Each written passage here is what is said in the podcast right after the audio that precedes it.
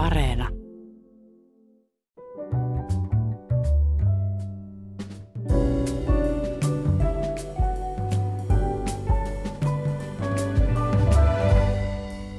Hyvät ihmiset, jaksaako enää kukaan kuulla, että takanamme on hurja, erikoinen, outo vuosi? Mutta totta se on, ja selvä on myös, että mennyt vuosi jättää jälkeensä moneen elämään. Miten vielä täysin kesken oleva kriisi vaikuttaa psyykkeeseemme ja käyttäytymiseemme? Pandemiavuoden henkisistä ja moraalisista vaikutuksista keskustellaan tänään täällä. Ja vierainani ovat tietokirjailija ja viestinnän valmentaja Katleena Kortesua ja hyvän tekijä Heikki Hursti. Tervetuloa ja kiitos kun tulitte. Kiitos. Kiitoksia. Aloitetaan poikkeuksellisesti miehestä, jos sopii, Katleena. Käy hyvin. Miten tämä juuri umpeen mennyt vuosi on vaikuttanut työhönne? Heikki, susta on ollut paljon julkisuudessa juttuja, että kyllä se vaikuttanut on, mutta miten? Joo, kyllä on todellakin vaikuttanut. Yksi vaikutusilmiö, joka näkyy, on se, että me jouduttiin lopettaa tavallaan tuo normaali ruokajako ja ollaan sitten siirretty sellaiseen, että me teemme valmiiksi ruokapusseja siellä Helsingin kadulla, jotka sitten jaamme ovien ulkopuolella, että me päästä väkeä sisälle. Alussa se oli silleen, että me päästimme, mutta suihkuttelimme sitten käsi tätä spreitä sitten ihmisten käsille ja sitten toivottiin, että porukka käyttää tätä maskia. Mutta kun sitten tota, korona tuntuu leviävän yhä voimakkaammin, niin sitten siirryttiin tällaiseen toisenlaiseen muotoon, että ruoka jaetaan nyt ulkona valmiissa ruokapusseissa sitten jokaiselle halukkaalle. Onko korona vaikuttanut sen ruokakassin sisältöön? Jaatteko te esimerkiksi myös maskeja ja desinfiointiaineita? Ja... Kyllä, joo, kyllä vaikuttaa. Että me ollaan saatu aika runsaastikin näitä maskeja ja sitten desinfiointiaineita, joita me sitten laitamme niihin ruokapusseihin. Että, hyvä esimerkki on esimerkiksi tämä jouluna, aaton aattona, kun jäimme nämä joulupussit rautatietorilla, niin jokainen sai tällaisen – maskilaatikon, jossa on 50 maskia. Hmm. Ja sitten siellä oli vielä tota, käsidesiä, yksi sellainen pikku pullo, että, että kyllä ollaan pyritty siihen. Onko asiakkaiden määrä tai laatu muuttunut viime vuoden aikana? En mä usko, että laatu olisi muuttunut. Vaikka toisaalta sitten täytyy sanoa, että, että uusia kasvoja on – ilmestynyt ja muutamien kanssa olen keskustellut ja kysynyt, että kun ei ole näkynyt aikaisemmin, että miten olet ajautunut tähän ruokajonoon ja vastaus on ollut heiltä yksiselitteinen, että ovat saaneet joko potkut tämän koronan takia työpaikaltaan, taikka sitten on lomautettu. Ja tällä tavoin ovat joutuneet tavallaan niin kuin tyhjän päälle. Ja on pakko lähteä sitten hakemaan siihen oman elämän tilanteensa, tilanteeseen sitten apua jostakin. Ja ehkä helpoin tapa on sitten tulla ruokajonoon ja hakea sitä ruokaa. Et väkin määrä, määrällisesti on myös kasvua tapahtunut. Et me ollaan jaettu tämä tämmöinen niin kaupungin ja kirkon kesken näitä ruokajakopaikkoja, että me edelleen olemme Helsingin katu 19, mutta sitten on Malmilla ja on Arabiassa ja, ja kolmessa neljässä, neljässä muussakin paikassa, jossa jaetaan ruokaa, että, että kun me tehdään semmoinen 860 ruokapussia ja jokaisessa paikassa ehkä saman verran, niin, niin tota, se on aika hurja määrä, mitä viikoittain sitten hmm. väkijoukko hakee eri paikoista. Että.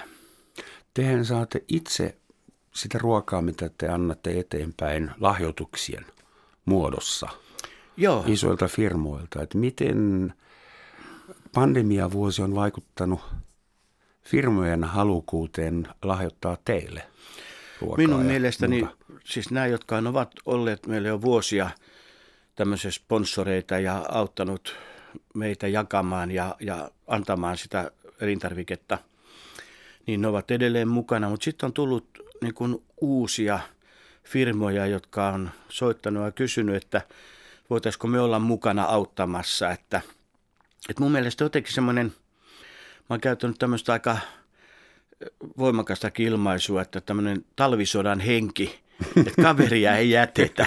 Niin tämmöinen, tämmöinen tota, henki ihan selvästi niin on vaikuttamassa, että ihmiset tota, ihan yksittäiset sekä firmat soittaa, että miten me voitaisiin olla mukana tekemässä ja, ja tota, auttamassa.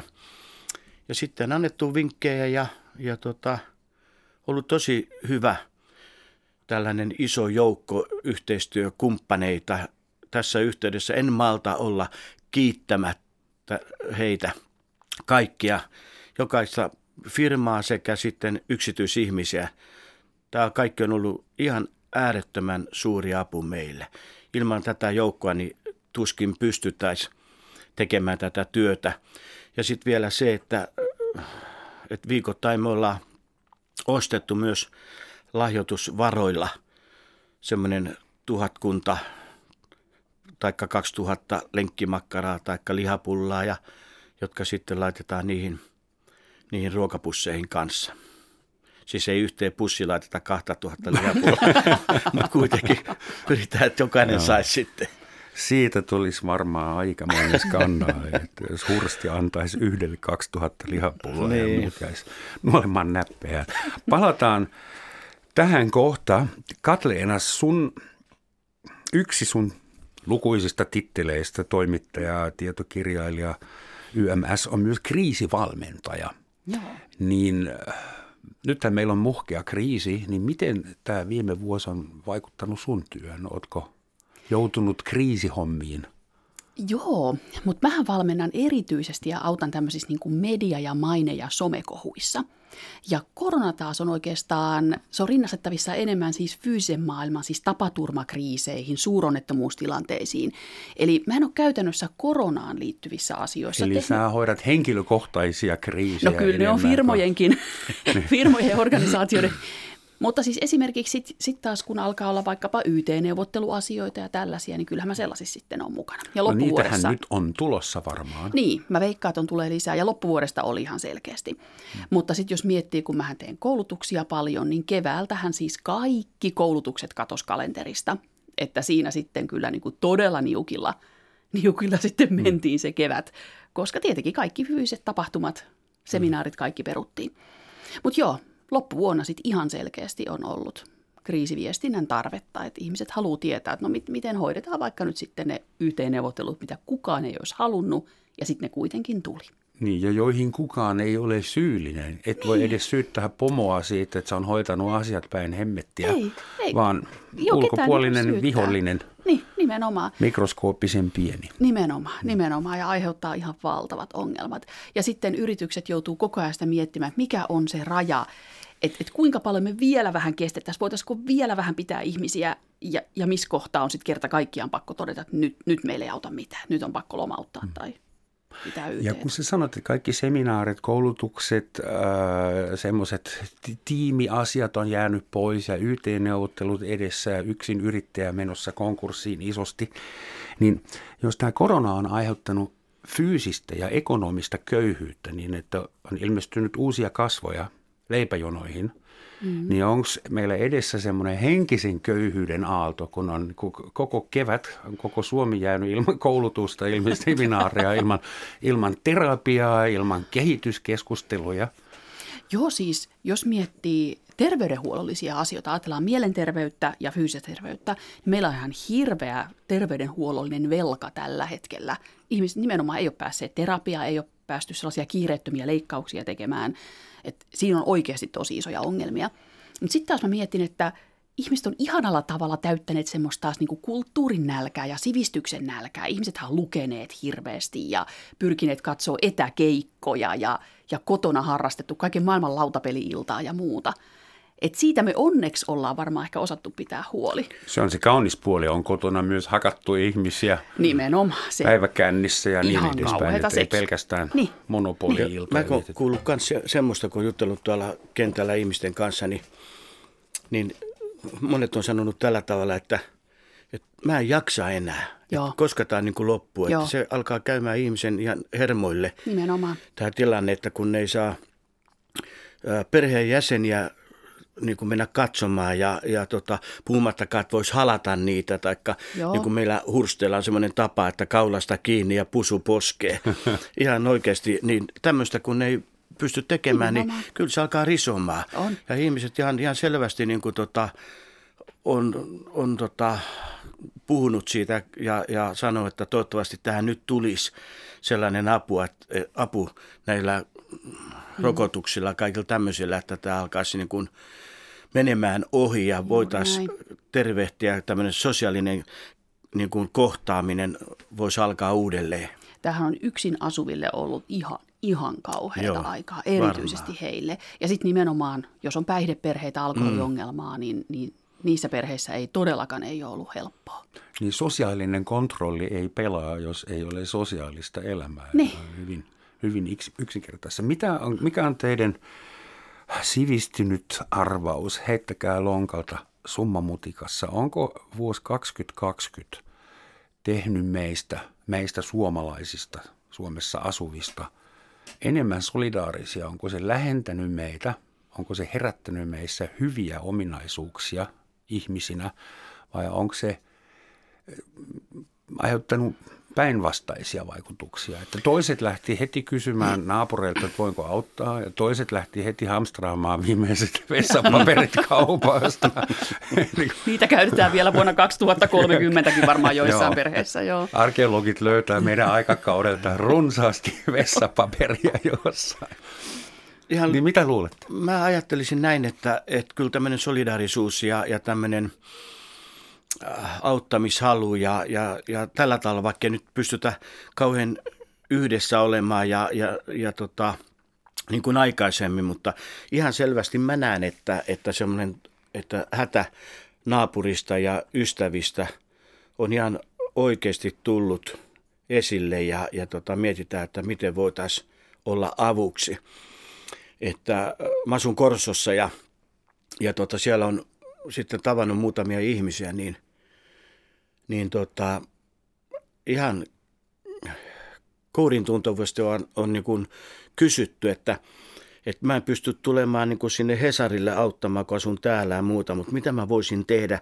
Mulla on yksi ystävä, joka on tämmöisessä, tämmöisessä tilanteessa ja tuntuu, että se ei jaksa enää ja, ja tota, ensinnäkin se on kurja niin kuin kuunnella tämmöistä, mutta sitten se, että, että kun tietää, että, että jokainen meistä voi olla avuksi, jos tämmöistä sydämen halua on olemassa. Että, ja kun näyttää olevan sitä, että, että on tämmöinen uudelleen talvisodan henki tota, tosiaan syttynyt, mm-hmm. että kaveria ei jätetä, niin, niin tota, mun mielestä tämä on kyllä aika hienoa kaiken tämän ikävän keskellä. Mä haluan nyt protestoida näitä sotajuttuja, että se, se, että kaveria ei jätetä, niin se on niin kuin tuhansia vuosia vanha perusperiaate ja siihen ei tarvita Ja vanha fraasi. talvisota.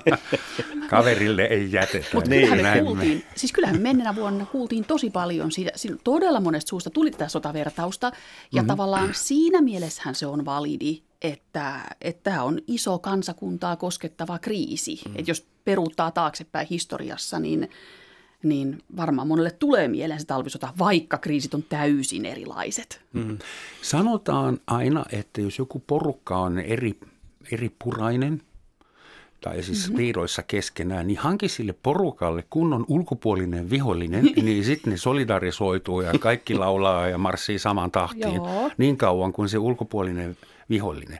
Ja se voi olla Neuvostoliitto tai COVID-19-virus tai joku meteoriitti, joka lähestyy maapalloa. Mutta semmoiset katastrofit, ne ei ole koskaan tasa-arvoisia. Mm-hmm. Jotkut jopa tienaa nyt sillä. Jos, jos omistat maskitehtaan, niin hymyilet koko kriisin no. läpi. Ja esimerkiksi striimausfirmat, koska tosi moni tapahtuma on nyt siirtynyt ja Aivan. konsertti striimaamiseen. Niin, ja, striimausfirmat ja, on ja, ja todella työllistyneet. Styrox-ruokapakkauksien valmistajat. Ja sen takia se kysymys, että aiheuttaako tämä ulkopuolinen vihollinen, totta kai sitä kuuluisaa talvisodan henkeä ja solidarisuutta, mutta myös sitä, että, että sehän voi synnyttää uusia tapoja vääristää meidän yhteiskuntaa. Esimerkiksi kohta, kun osa meistä on rokotettu ja osa ei. Niin ne, jotka on rokotettuja, ne saa lentää lomamatkalle Madeiraan ja muut ei. Mitä te siihen sanotte? Mm-hmm. Että saako näin käydä? Pitääkö politiikan estää, että meille syntyy semmoinen kahden luokan? Mä itse vähän pelkään, että ei me ikinä saada eriarvoisuutta täysin pois. Eihän me, se on niin kuin mahdoton, että kaikki saisi rokotteen samana päivänä ja kaikki pääsisi Maderalle sama, samana vuonna ja näin. Et niin kuin, täydellinen tasa-arvo on ikävä kyllä varmaan vähän mahdotonta, varsinkin rahallinen tasa-arvo. Mutta mun mielestä yhteiskunnan tehtävä on nimenomaan ö, paikata niitä pahimpia eroja. Eli esimerkiksi mä itse voisin vallan hyvin maksaa itselleen rokotteen en, mun mielestä mä en tarvi ilmaista yhteiskunnan antamaa rokotetta. Mä siis aion ottaa rokotteen, mutta mä oon valmis maksaa siitä. Ei mulle tarvista antaa. Et suunnattaisiin mieluummin ne rokotteet sellaisille, jotka tarvitsevat just et silti puolesta. pääsee ohittamaan jonoa, vaikka kuinka paljon maksaisit käteisellä. Ei, nimenomaan siis ihan sama, jos niin, miten saa Tästähän silloin lähtee. Niin. Enkä mä siis jono halua ohittaa, vaan pointtina, pointtina on se, että niin kun, Minusta on hienoa, että rokotteet annetaan yhteiskunnan rokotteet niille, jotka tekee yhteiskunnassa sellaista sotealan työtä vaikkapa. Ne tarvitsee työnsä puolesta tai sitten just vähävarasille. Ja mulla nyt ihan sama, ehkä niitä varmaan joku yksityinen firma jossain kohtaa sitten kauppaa. Mä voin ostaa sellaiselta. Et, Joo, mutta sitä se mm. vaan on, että niin kauan kuin sitä ei ole tarjolla tarpeeksi, niin mm. ne, jotka on valmiit maksamaan rahalla, joutuvat mielestä... vähän huonoon valoon. en mä ajattele sitä tuolta kannalta, koska jos ajattelee näitä julkisen sektorin tarjoamia rokotteita, niin eihän ne, vaikka mä maksaisin sieltä miljoona, niin eihän ne anna sitä. Eihän julkinen sektori myy rokotteita, se on hyvä mm. juttu. Niitä ei saa rahalla. Et sit pitää mennä muualle, tai sitten olla ilman. Sitten mä oon ilman, jos mä en saa mistään. Mutta mun mielestä on tärkeämpää antaa sille vähävaraselle kuin mulle. Ihan, ihan. Pitäisikö hän hurstien rokottaa porukkaa? Joo, se voisi olla aika mielenkiintoinen tota, homma. Kyllä mä ottaisin rokotteet vastaan. Ja... ja kaulasta kiinni. Niin, ja, ja, ja. Heti jos ne saisi sokeripalalla, ja meillä... se olisi helppoa. Joskushan annettiin kuule lääkettä, niin kastettiin niin. sokeripalaan, influenssalääke ja tämmöinen. Silloin... Poliorokotus annettiin niin 60-luvulla. Että tämäkin voisi olla ihan hyvä mahdollisuus tämmöinen, että tota, mutta toi, mistä äsken mainitsit, niin, niin tota, kyllä se varmaan tuo semmoista eriarvoisuutta, jos se lähtisi sille linjalle, että, että tota, ne, jotka, jotka tota, joilla on rahaa tai jolla on sitten, no joo, just sitä varallisuutta, että ne rokotettaisiin ensiksi ja sitten vähävaraiset ja tällaiset saisi sitten viime tinkaa. Ja no, sitten ne, niin jotka, tehdä. ei niin, mm-hmm. mutta jos sitä lähtisi tekemään, taikka sitten, että nämä, jotka on rokotettu, ne pääsisi lentämään sitten Kuubaa tai mihin tahansa. Mm.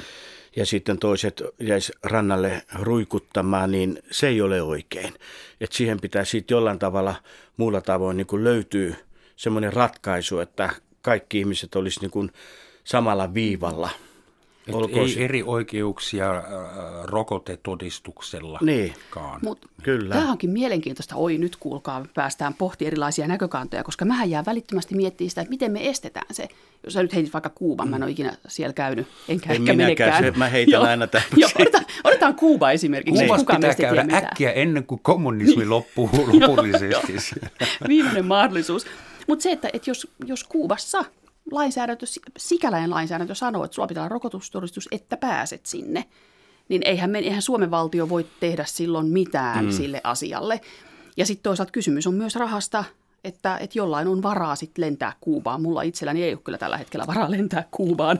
Mm. Niin tavallaan mun on vaikea kuvitella, miten me estettäisiin se, mm. että joku rikas ostaa rokotuksen vaikka välilennolla, mistä mä sen tiedän, no, Paras ostaisin. tapa estää mm. se olisi rokottamalla kaikki Suomessa niin, jos, asuvat niin. ja vähän äkkiä. Niin, niin, niin. ja se on mun mielestä ihan sika hyvä, jos me tähän päästään. Ja eikö siihen olla pyrkimässä? Eikö Suomi ole varannut rokoteannoksia niin paljon, että kaikki saadaan rokotettua? Ja sittenhän se on niin kuin Ainakin niitä rokotuksia on tullut tosi vähän, että no, onko se viikoittain niin. joku 2000? Ihan todella hidasta Niin, puhaa. että mä ihmettelen, että jos tätä menoa mennään eteenpäin, niin... Kestää vuosi. Kestää pari Joo. vuotta ainakin ennen kuin kaikki on rokotettu. Joo. Hyvä, jos Siis Vielä enemmänkin ehkä. Tahtia pitää kiristää. Mm. Ja kuitenkin Suomeen tulee kymmeniä tuhansia rokotteita. Meidän rokotustahti on hitaampi kuin rokotteiden saapumistahti, ja sehän nyt on mm. ihan haaskausta. Mutta eikö tämä globaalisesti, ihan kuunnellut uutisia, niin vähän muuallakin maailmassa ihan sama juttu, että että rokotteita sanotaan, että niitä on jossakin valtavat määrät, mutta sitten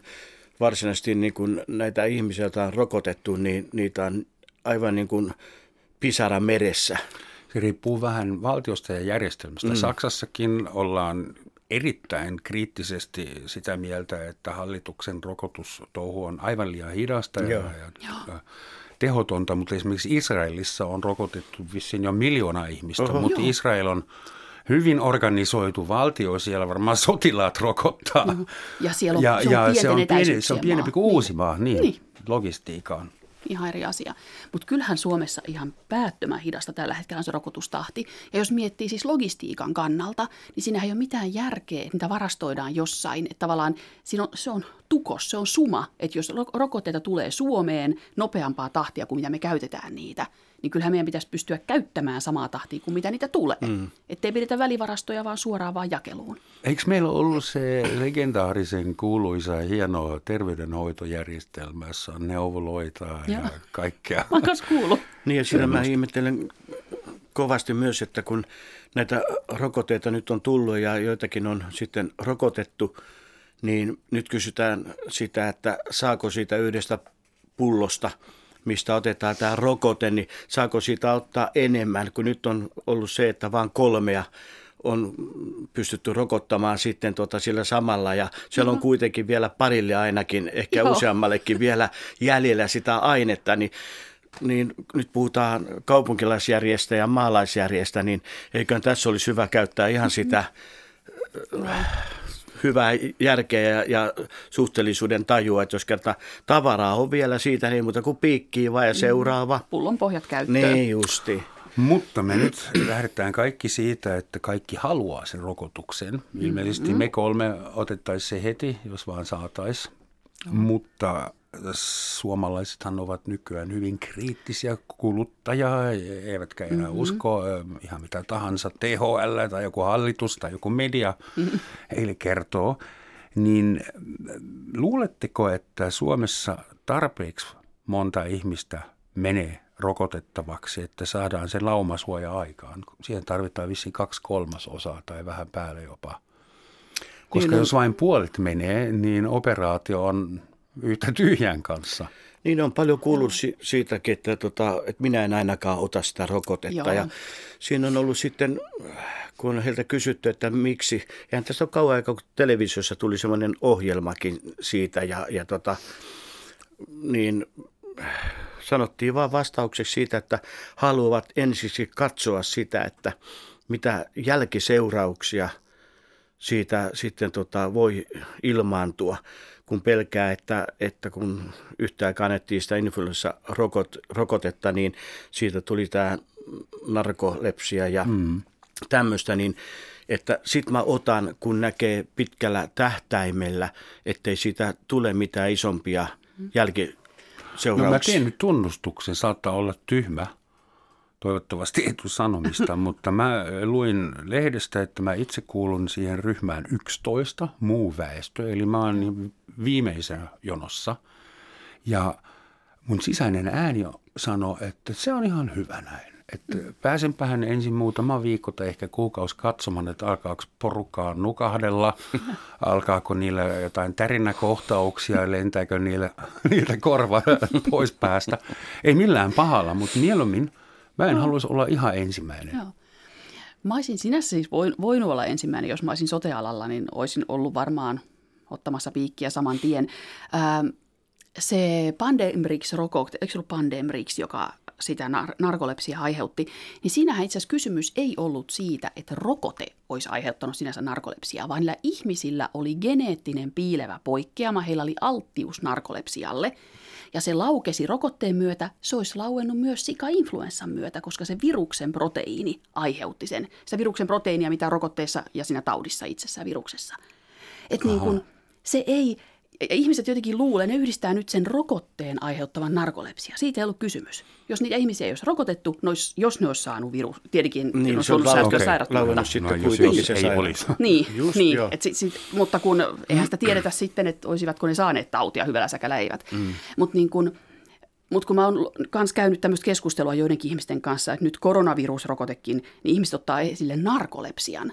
Ja nyt kysymys on aivan eri virustyypistä ja niin kuin aivan eri Niin, rokotetyypistä. mutta onko tässäkin mahdollisuus jos tämmöisen rokotteen antaa, että, että jollain ihmisellä on jotain tämmöistä geneettisiä häiriöitä eli, elimistössään, että kun ottaa sitten tämän piikin, niin se laukaisee sitten tämmöisiä sairauksia, niin, Mutta sitten se koronaviruskin varmaan sitten tekisi niin sen. mä justiin kysyn justiin täl, En tiedä. täl, tältä osin, että, että mm. jos tämä kuitenkin piikki, niin voi olla, että se on yksi semmoinen pelko mm. joiden, joidenkin kohdalla niin kuin ottaa sitä On. No jotkuthan pelkää oikeasti, että Bill Gates ja hänen kaverinsa niin. haluaa asettaa mikrosiruja. Joo, Joo niin. sitten on näitä absurdeja väitteitä kanssa.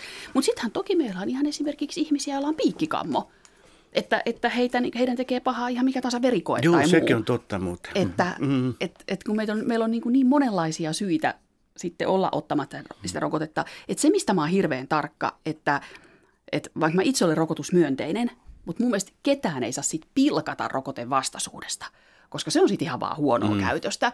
Et, et vaikka jotkut nauras, naureskelee sitten, ja mä myönnän, mä itsekin välillä vähän ehkä tekisi mieli, mä yritän välttää sitä, koska mitä enemmän me ajetaan rokotevastustajia nurkkaan ja pilkataan tai naureskellaan niille, niin sitä vastahankaisempia he ovat ja yksikään ei tuottaa sit sitä rokotetta. Näin syntyy martyyrejä, jos Niin. niin, Niin. ei kuuntele eikä kommunikoi muiden kanssa. Martyreista puheen ollen, tämä on hyvä hetki muistuttaa meitä kaikkea siitä, että tämä on Yle Radio 1 Romansatsin maamikirja, tämän vuoden ensimmäinen suora lähetys. Ja tänään mulla on vieraana Katleena Kortesua ja Heikki Hursti ja me keskustelemme siitä, millaisia henkisiä, psyykkisiä ja kenties moraalisia jälkiä pandemia vuosi on jättämässä Mut meihin tää ja harrastamamme yhteiskuntaan. Se keskeytin, mutta siis tämä oli niin loistava tämä spiikki marttyyreistä puheen ollen. ja sitten... Tässä iässä pitää olla kiinni, äh, kiitollinen ja pienestä aasinsillasta. Katsotaan kantaako se. Ähm, mun piti Heikiltä vielä kysyä, kun ihminen putoilee sosiaalista rappua alaspäin ja joutuu sitten sun ruokajonoon, niin missä järjestyksessä ihmiset tinkii? Mä, mietin, että mitä mu- mulle pitäisi tapahtua, että mä joutuisin, pääsisin, tulisin sun asiakkaaksi. Vuokra on pakko maksaa, tai asuminen. Se on Suomessa varsinkin talvella niin kuin varmaan ensimmäinen. Sitten niin kuin sähköt varmaan. Nykyään kännykkäliittymä on elinehto. Mieluummin maksan puhelinlaskun, kun että ostan ruokaa, mm. koska sillä puhelimella mä voin soittaa jollekin, mm-hmm. jolla on ruokaa. Et, et, koska on ollut, niin kuin jotkut ihmiset on kritisoinut Hurstin asiakkaita siitä, että niillähän on asunto ja auto ja kaikki, ja sitten ne tulee sinne ruokajonoon. Eli ruokajonoon hän voi joutua, vaikka olisi omaisuutta ja nahkasohvaa ja iso telkkari ja, mm. ja maksettu asunto. Näinkö? Mm.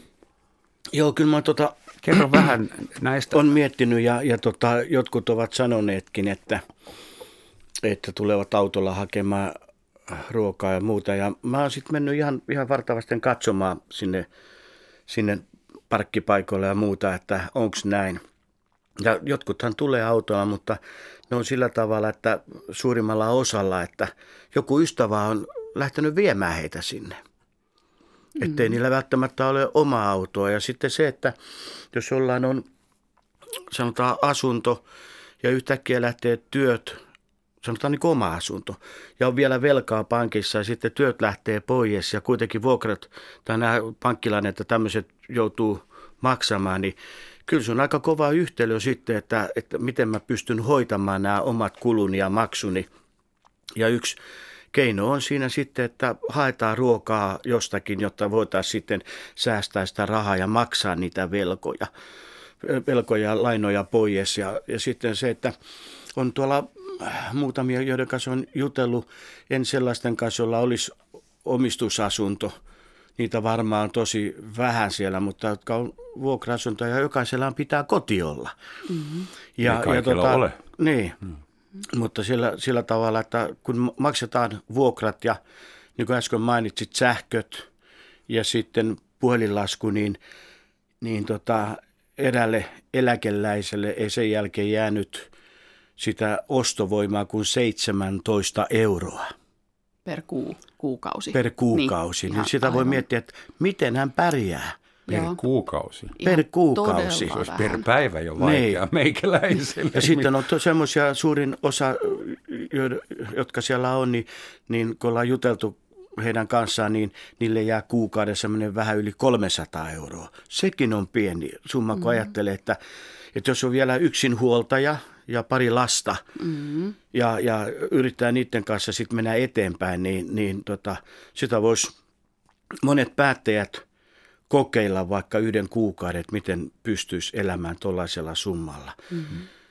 Ja, ja tota, sitten on kaikkia muita, jos pesukone menee rikki, tai tulee tämmöisiä yllättäviä Siinä menoja. 300. Niin, niin, yllättäviä menoja tulee, taikka sitten vielä sen kaiken keskelle sairaus, Joo, jonka kanssa joutuu sitten tota, menemään lääkäristä toiselle ja tulee lääkekuluja ja kaikki tämmöisiä, niin huh, huh. Mm. Siinä on, on tota, miettimistä vähän, että, että tota, miten pärjää ja sitten jos tällaiset ihmiset tulee hakemaan ruokaa, niin, niin tota, siinä ei pitäisi kyllä yhtään nenän vartta pitkälle katsoa, että mitä toikin täällä hakee, vaan Juuri että näin. hyvä, että hakee ja hyvä, Joo. että saa apua. Hyvä, että on tällaisia järjestöjä ja, ja, ja toimijoita, jotka ovat sitten olemassa ja auttamassa näitä ihmisiä, jotka apua tarvitsee.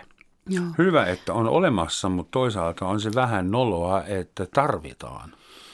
Eikö niin? Suomen Joo, kyllä mä, maassa. sama, kyllä mä olen samaa mieltä ja eräs tota, kansanedustaja tuli aikoinaan, tota, hän ei ollut silloin vielä kansanedustaja, mutta tuli käymään ja, ja, ja tota, tuolla Helsingin kadulla ja, ja mainitsi siitä, että voi että kun teette arvokasta työtä ja ihan kyydel silmissä ja hän tulee kaikkensa laittamaan, että, että tämä, tota, saatte enemmän apua ja muuta, että tämähän pitäisi niin kuin meidän hoitaa, ettei tämmöisiä jonoja olisi ollenkaan. Mä, kyllä, totta, totta puhut, mutta kun, kun ei ole pystytty hoitamaan, niin silloin toiset on lähtenyt auttamaan. Ja, ja tota, sitten kun hän pääsi kansanedustajaksi, niin sitten muuttui ääni kellossa ja alkoi laulamaan sellaista laulua, että ruokajonot kaikki piiloo ja pois kokonaan ja niin edespäin. Ja mä ihmettelin, että mikä hemmetti niin kuin saa aikaan tällaisen muutoksen.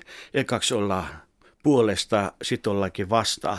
No nyt on ollut oikeastaan aika pitkä aika, että, että kun nähdään, että tämä, tämä vähävaraisuus ja niin sanottu köyhyys niin kasvaa koko aika globaalisesti ympäri maailmaa, niin täällä Suomessakin niin, niin tota, tämmöisiä uusia avustusjärjestöjä on sitten syntynyt eri paikoilla ja mäkin olen käynyt niitä niin kuin tavallaan sitaateissa avaamaan, kun, kun ollaan pitkään tehty, niin haluavat, että ollaan paikalla. Niin Kerro niin, että, esimerkki. Joo, esimerkiksi tuolla Turussa ruokakassi, tämmöinen järjestö, niin pyysi, että, että, että lähtisin sinne heidän tilaisuuteen puhumaan ja kertomaan meidän työstä ja sitten pidettiin semmoinen neuvottelukokouskin ihan, ihan että ollaan sitten pyrkimässä auttamaan heitä, että jos meillä on paljon elintarviketta ja tavaraa, niin he saavat tuolla meiltä hakemaan ja muuta. Ja, Viisasta. Ja tota, se, että ne pääsee niin kuin alkuun. Mm-hmm.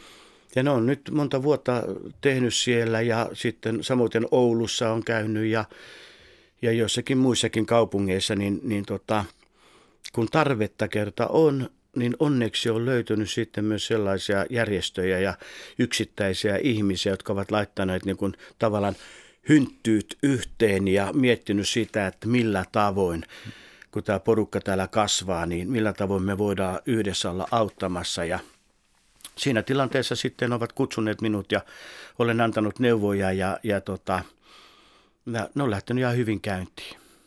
Eli valtiolta tai kunnalta siltä järjestelmältä – et saa ruokaa. Saat lääkettä ja ehkä yösijan, mutta ruokaa saa vain hyvän tekeväisyysjärjestöt, jotka on vapaaehtoispohjalta tai Joo, us, nythän, usko, nythän on alkanut tota, kaupungitkin tekemään, esimerkiksi Vantaan kaupunki, niin niillä on tuolla, onko se Koivukylässä, niin niillä on tämmöinen logistiikkafirma ja ne kerää sinne elintarviketta ja jakaa sitten pienimmille ryhmille, mm. ryhmille sitä tavaraa, jossa sitten tota, väki tulee, joko ne tekee ruuat siellä tai sitten ne jakavat ruokapusseja siellä muille. Ja nyt Helsingin kaupunki on, on suunnitteilla kanssa – olen ollut mukana myös yhteisissä tämmöisissä neuvotteluissa, että kyllä niin kuin sielläkin halukkuutta on alkaa, ja, mutta eikö se ole jännä tämmöinen ristiriita tässä hommassa, että kun kaupunki pitäisi niin kuin Niin se kasvaa muulata, ja vakiintuu, vaikka sen pitäisi poistua niin, tarpeettomana. Kyllä, niin. juuri näin, että auttaa muulla tavoin, että ihmisillä olisi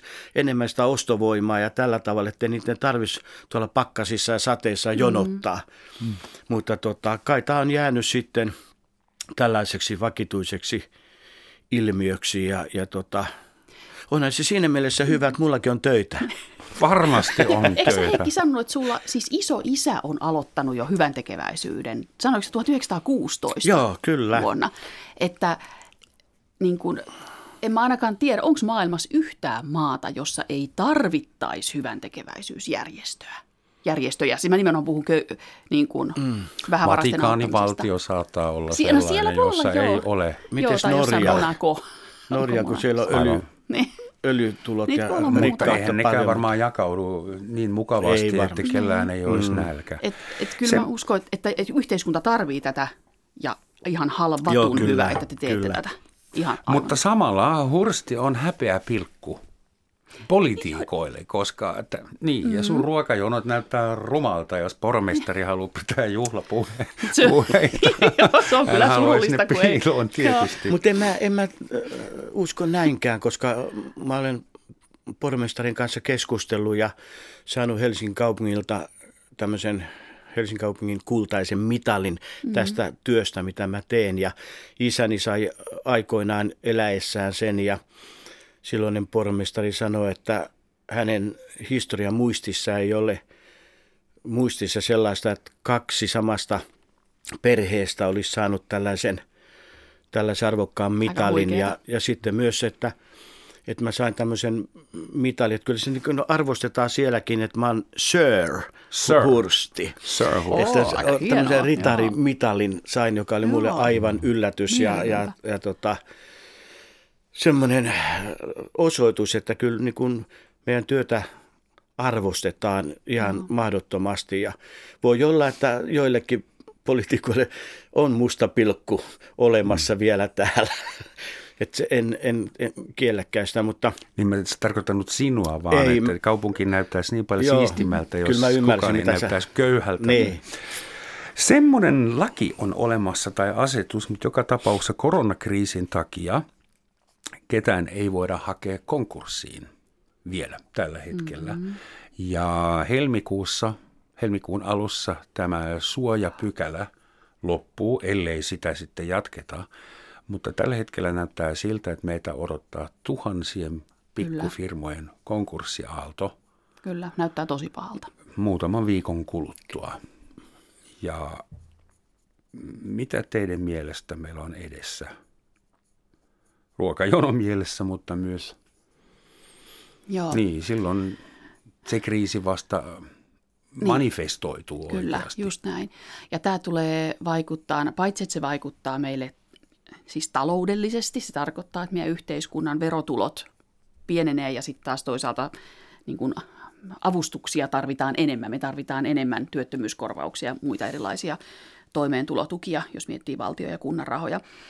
Mutta sitten tämä tulee vaikuttaa myös sotesektoriin, koska mä väitän, että mielenterveysongelmat mm. tulee, tulee leviämään käsiin yrittäjien kohdalla, koska tosi monilla konkurssia aiheuttaa masennusta, ahdistuneisuutta, mm. vakavia mieliala, mielenterveysongelmia.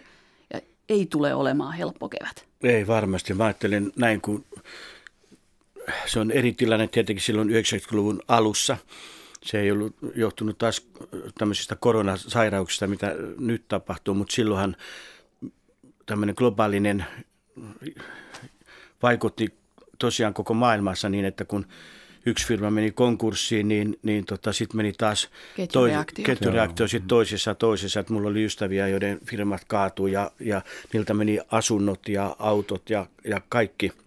Ja siellä käytiin kyllä silloin ja silloinhan oli paljon valitettavasti tota, tämmöisiä itsetuhoisia, itse tuhoa tapahtunutta tota, tilannetta ja toivottavasti nyt ei tulisi semmoista aaltoa, että, että ihmiset niin kuin osais näissä tilanteissa hakea ulkopuolista apua ja olisi tämmöisiä tukiverkostoja, jotka voisivat sitten rientää apuun ja, ja antaa sitä tukea näille ihmisille. Että, mutta tämä kevät varmaan tulee olemaan aika vaikea, vaikka mä yleensä on mm. semmoinen positiivinen ja, ja, ja sellainen tavalla, niin kuin edelleenkin olen, mutta näyttää aika pahalta ja synkältä. Joo. Ehkä meidän kes- keskinäinen ymmärrys on parempi, kun vastassa on virus. Sitä mä ajattelin, että jos mm-hmm. vastassa olisi sota tai talouskriisi, niin me voitaisiin sanoa, että sä et vaan osannut hoitaa hommat. Mm-hmm. Että nyt erotetaan Joo. jyvät akanoista. Joo. Höhö. Mutta tämä on semmoinen kriisi, kaikki tajuaa, että se voi tapahtua kelle tahansa. Nimenomaan. Tässä ei pysty syyttämään, että on hallituksen syy, että korona tuli Suomeen. Me, me, voidaan, me voidaan kritisoida siis yksittäisiä asioita just tällaista, että miksi rokotuksia ei mm. nyt nopeammin laiteta ihmisiin. Niin. Me voidaan tällaisia kritisoida tai miksi ei maskisuositusta ollut keväällä näitä pikkuasioita. Mutta kaikki meistä tietää, että sille koronan tulolle ei, ei kyllä niin. voinut mitään. Tähän jopa venäläiset ovat täysin syyttömiä niin. tähän kriisiin ja saksalaiset ja ruotsalaiset. Mutta me ollaan nyt jouduttu viime vuonna muuttamaan tapojamme aika paljon. Meillä on etäkokouksia, etäkoulua, etä sitä. Joku on juoksunut, juossut maratonin omalla parvekkeella ja semmoisia uskomattomia uusia ennätyksiä on tehty. Ja sitten me ollaan keksitty uusia tapoja tervehtiä. Meillä on kyynärpäätervehdys. Ja itse asiassa Helsingin Sanomien kolumnisti Jälkeen. ehdottaa, että me voitaisiin läpsiä toisiamme pyllylle te- tervehdykseksi. Se olisi tasa-arvoinen, hygieninen ja Äärimmäisen mukava. Ehkä vähän retro. niin, mutta onko teille, mitä te luulette, että meille jää tästä hurjasta vuodesta semmoisena kulttuurisena saavutuksena? Päästäänkö me nyt eroon jostain vanhasta turhasta – Mm-hmm. Vai tuleeko meille sitten keväällä heti, kun se on mahdollista ja kaikilla on rokotuslappu kädessä, että tuleeko meillä haliorgiat? kokoonnut, toreilla, torilla tavataan ja sitten kosketellaan koko viime vuoden edestä. Lääpitään koko niin. Suomi läpi. siis äh, mä uskon, että yksi asia, mikä on meitä suomalaisia siinä mielessä pelastanut, siis mehän ei olla koronan suhteen mitenkään epätoivoisin maa, jos miettii tartuntoja ja kuolemia, niin mehän ollaan luonnostaan tämmöisiä vähän välienpitäjiä. Me kaikki mm. tiedetään se klassinen kuva, missä suomalaiset odottaa bussipysäkillä räntäsateessa bussia, niin meillä on automaattisesti kolmen metrin Social välit. distancing. Yep. joo, joo meille pikkujuttu. Mutta kyllä mä väitän esimerkiksi, että meille tulee erilaisia suosituksia ja käytäntöjä tulee muuttumaan. Jos ajattelee, että meillä on aikaisemmin ollut kotivarasuositus, eli on ollut sitä, että joka, joka taloudessa pitäisi olla pieni määrä säilykkeitä ja hehkulampuja ja paristoja kotona. Siltä varalta tulee lumimyrsky tai jalka menee poikki ja sä mm. pääset kauppaan kolmeen päivään.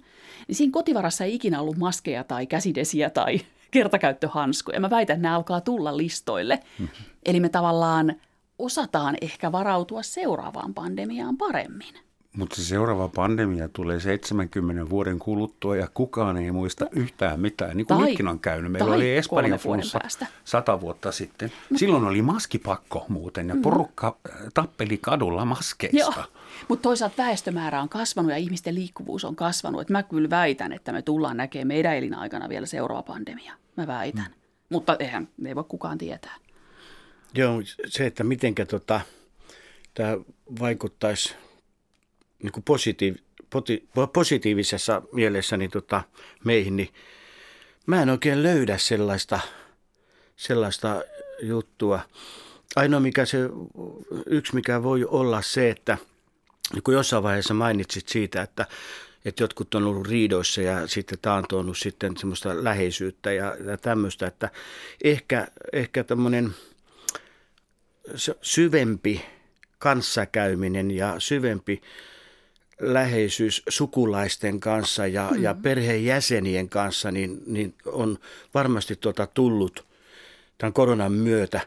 Niin kuin tässä äsken mainittiinkin, että, että ihmiset ovat kotona ja pelailevat pelejä ja muuta, niin tämä olisi kiva, että se jäisi sellaiseksi niin kuin ei pelkästään tämän koronan ajaksi, vaan vielä vuosikymmeniksi, että ihmiset olisivat enemmän tekemisissä toinen toistensa kanssa. Ja, ja, ja tota, pelaisivat yhdessä ja liikkuisivat luonnossa yhdessä. Ja tämä on semmoinen, mitä mä toivoisin, että e- se että jäisi. ihmisen ikävä ihmisen luo patoutuu ja vaikuttaa vielä pitkään. Niin. Sehän olisi kyllä aika kiva. Se olisi todella mahtava. Ja tuo luonnossa liikkuminen on kyllä myös tosi hyvä pointti, että se olisi hienoa, mm. jos se jäisi, jäisi meille paremmin tavaksi.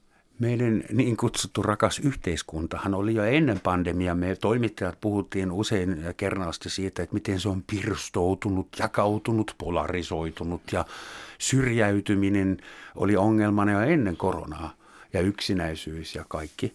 Ja jos tällä nyt olisi semmoinen vaikutus, että kosketeltaisiin enemmän ja vietettäisiin enemmän aikaa yhdessä. Suomessakin on jo keksitty äh, mikä koskettelu ja haliterapiaa. Mm. Oh, niin prostituutio no. ilman seksiä, läheisyyttä ja, ja koskettelua. Ehkä semmoinen voisi osoitautua turhaksi. Mm. Ja ehkä jos miettii vielä hyviä asioita, niin ehkä me opitaan olemaan valittamatta niin kuin ihan pikkuasioista. Että niin kuin ei löytynyt oikeaa kahvipapumerkkiä lähikaupasta, jouduin menemään seuraavaan. Niin ehkä niin kuin tollaset asiat voisi jäädä vähän vähemmälle. Just joo, sitten saa mm. olla kiitollinen, jos kauppa on auki. Niin, nimenomaan. Koko Suomen koronatilanteesta piti vielä sanoa, että koko Suomessa koko pandemian aikana on kuollut yhtä paljon ihmisiä kuin Saksassa yhden päivän aikana. Mm. Ja siinä mielessä, että jostain syystä, ehkä osittain toimenpiteiden takia, osittain silkasta tuurista, me ollaan kyllä säästytty mm. tästä koronasta niin, aika Mä en hyvin. tiedä, onko se, olisiko se tuuria. Mun mielestä meidän hallitus oli aika, aika ripeä ja, ja toiminnoissaan ja, ja antaessaan näitä, näitä suosituksia ja ehkä pikkusen tiukempiakin olisi voinut olla, mutta mun mielestä erittäin tota, hienosti hoitivat sen ja, ja, ja tota, se, että, että ollaan säästytty aika hienosti näiltä isolta kuolemaluvuilta. Niin tota, toistaiseksi, toistaiseksi vielä, joo. Ja, ja niin, mä en tiedä mitä tää, nämä uudet mutaatiojutut tulevat sitten tuomaan tullessaan, mutta toivottavasti tämä menisi kaikki nopeasti ohi ja, ja tota, voitaisiin elää mm. niin sanottua normaalia elämää, Joo. jos semmoista yleensä on. Yksi, mikä mä väitän kyllä pelasti osittain Suomea, yksi tekijä, just meidän pitkät välimatkat, paitsi tämä meidän luonnollinen sosiaalinen etäisyys, ei suomalaiset kyllä kaikki mm. vieläkään oikein halaille muuta kuin ihan lähimpiänsä, mutta sitten myös siis pitkät välimatkat. Et Suomessa on valtavasti pieniä tämmöisiä kaupunkeja ja kyliä, joissa ei nyt ihan hirveästi liikuskella. Mutta kun me puhutaan suomalaisista aina etäisenä porukkana, joka ei koskettele eikä juuri edes katso silmiin eikä pyydä anteeksi, niin nimenomaan näissä pikkukaupungeissa ja maaseudulla vissiin on ihan erilainen kyläilykulttuuri. Siellä on vieläkin Joo. ovet auki ja sinne tullaan niin ihan pyytämättä lupaa kahville. Hei, me tultiin. Ja mm-hmm. se kulttuuri voi saada pahan tällin Mm-hmm. Sen takia, kun ei saa enää käydä kylässä. Totta. Ja yksi, yksi, mikä mä ajattelin, mikä on myös ollut semmoinen suoja ja pelastus on se, että tota, me suomalaiset ollaan aika kuuliaisia mm-hmm. ihmisiä. Että kun meille sanotaan, että nyt on tämmöinen tilanne ja, ja nyt pitäisi tehdä näin ja noin, niin me ollaan semmoisia, että me kaveriten keskuudessa vähän jymistää ja muristaa siitä, että näin tämmöistä taas mm-hmm. tapahtuu. Mutta kuitenkin me totellaan. Joo. Ranskassa ja, muutama tuhat nuori kävi bailaamassa kolme vuorokautta niin. ja poliisin piti hajottaa Joo. tapahtumaa. Niin. Ja eikö Ranskassa ollut myös tämmöisiä isoja mellakoita, missä vastustettiin niin kuin koronarajoituksia? Ja keltaliivit siellä Juu. vastustettiin vähän, niin, vaikka vähän kaikkea Joo. ennen koronaa. Joo, niin kyllä mä luulen, että meidän kansanluonne aika hyvä. Ja sitten yksi, mille pitää kansantaa kehuja, on suomalaisten viranomaisjärjestelmä. Siis mä tarkoitan ihan tätä, mikä meillä on jalkautuneena joka kuntaan ja kaupunkiin. Et meillä nopeasti saatiin kyllä testit pyörimään mm. ja, ja ihmiset pääsee hoitoon ja nämä omaolojärjestelmät, me ollaan digitalisoitunut järjestel, niin kuin siis yhteiskunta, niin tavallaan se, että, että hallituskin onnistui ihan hyvin, mutta se mikä minusta aika hienoa, että vaikka meillä olisi ollut millainen niin kuin tunarihallitus, vaikka meillä olisi ollut ihan pässejä hallituksessa, niin silti mä väitän, että me oltaisiin onnistuttu aika hyvin, koska meidän viranomaiskoneisto on mm. aika hyvä. Me luotetaan Tämä siihen. on valtion mediatalo Yleisradio suora keskustelu. Täällä todetaan, että me olemme kuuliainen kansa ja meillä on hyvät Kyllä. viranomaiset. Kyllä. Nyt okay. tulee suitsutusta. Älkää hyvät ihmiset kaikkea uskoko, mitä teille mediassa Mutta kerrotaan. Mutta tota, Sauli Niinistön presidentin uuden vuoden puhekin justiin tota, yhdessä vaiheessa hän justiin tästä kiitti suomalaisia juuri siitä, että, että ollaan kuuliaisia mm. ja tottelevaisia. Ja, Kiitti terveydenhuollon ammattilaisia. Niin, mm. Mm. Vaikka ei Sauli eikä muut ole tarvinnut niin pelotella meitä kovasti, että Kekkonen olisi voinut tehdä sen aika jyrkemmällä tavalla aikoinaan, mutta mutta tämä on mennyt näinkin ihan hyvin. Joo, mutta meillä on hyvä Eikö terveydenhuoltojärjestelmä. Yleensä asia on näin, että kansa kiittää presidenttiä eikä toisinpäin. Totta. Hyvästä, hyvin menneestä vuodesta. Katleena ja Heikki, suuret kiitokset tästä tuokiosta. Toivotan teille erittäin hyvää alkanutta uutta vuotta Kiitos ja niin samoin. meille kaikille kuulijoillekin. Lopuksi vielä sivistävä sitaatti. Helvetin pimeimmät paikat ovat varattuja heille, jotka pysyvät puolueettomina moraalisen kriisin aikana. Näin lausui 1200- ja 1300-luvulla vaikuttanut italialaiskirjailija Dante Alighieri. Moi.